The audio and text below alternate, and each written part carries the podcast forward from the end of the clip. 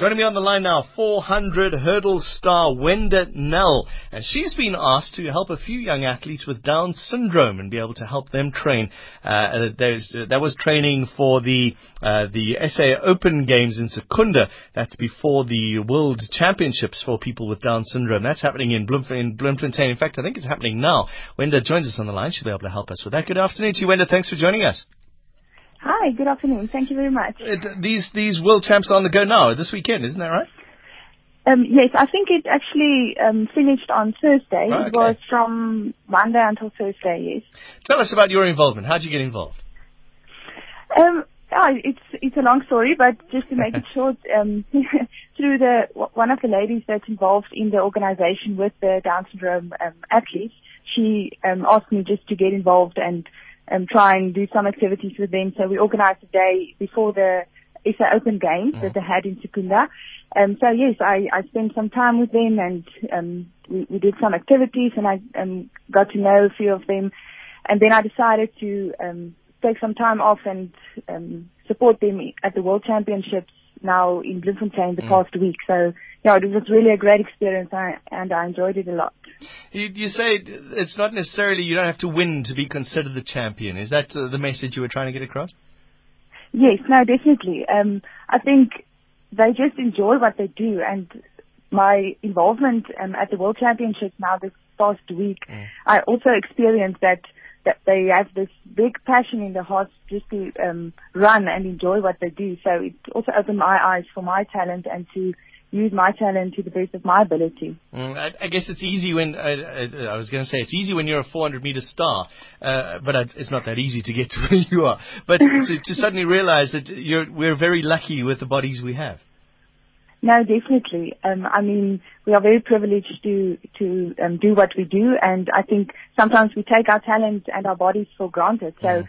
something like that and the experience I had just opened my eyes again to to realize that I should just enjoy and put in the hard work, um, yeah, and just um, do my best.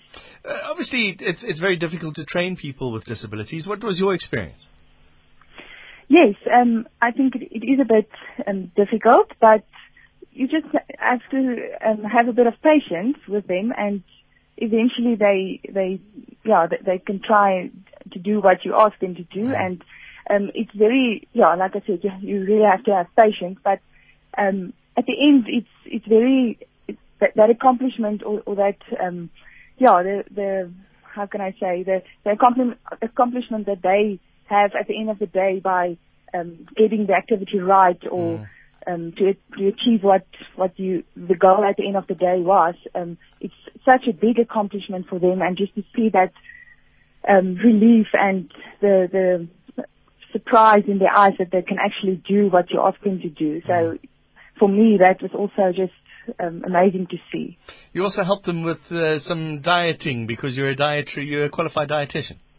Yes, I am. Yes, um, I gave them some guidelines. Um, it's not um, easy to to always work out in a group, but mm. general guidelines um, I help them with for the for the World Championship. Are you help? Can you help my listeners out? Come on, give us give us some tips and advice. Oh, is, goodness. it the, is it the banting thing, or do we stick to high carb? What is the correct one these oh, days? Who knows? yeah, who knows? There's um, so many research being done, and every now and then there's something new um, on the market. But um, my motto is just a little bit of everything in moderation. Then mm. I believe you will be fine. As one of the best 400 meter hurdle athletes in the world, what's up for you? Olympic Games is your big your big goal. Yes, definitely. Um, I've been working for that for for quite a while now, so I do hope that I can um, get to the games next year and just try my best to get into that final. And who knows, maybe I can end up on the podium. Have you qualified already? Is that all done? Yes, I have. Um, they do look at the new year in 2016 that you have to qualify again, but mm-hmm. I'm I'm confident and I'm positive. So I do believe if I can build on what I've done this year, then hopefully I can can easily qualify and, and be part of the games. I've asked, I'm, I'm, sure I've asked you this question before. 400 meter hurdles, I've been told, is the toughest event on track and field. It's far. You've got to jump over those hurdles as well. Would you agree with that? I think so. Um, I haven't experienced an 800 meter. I've mm. heard that that's also a very, very tough event.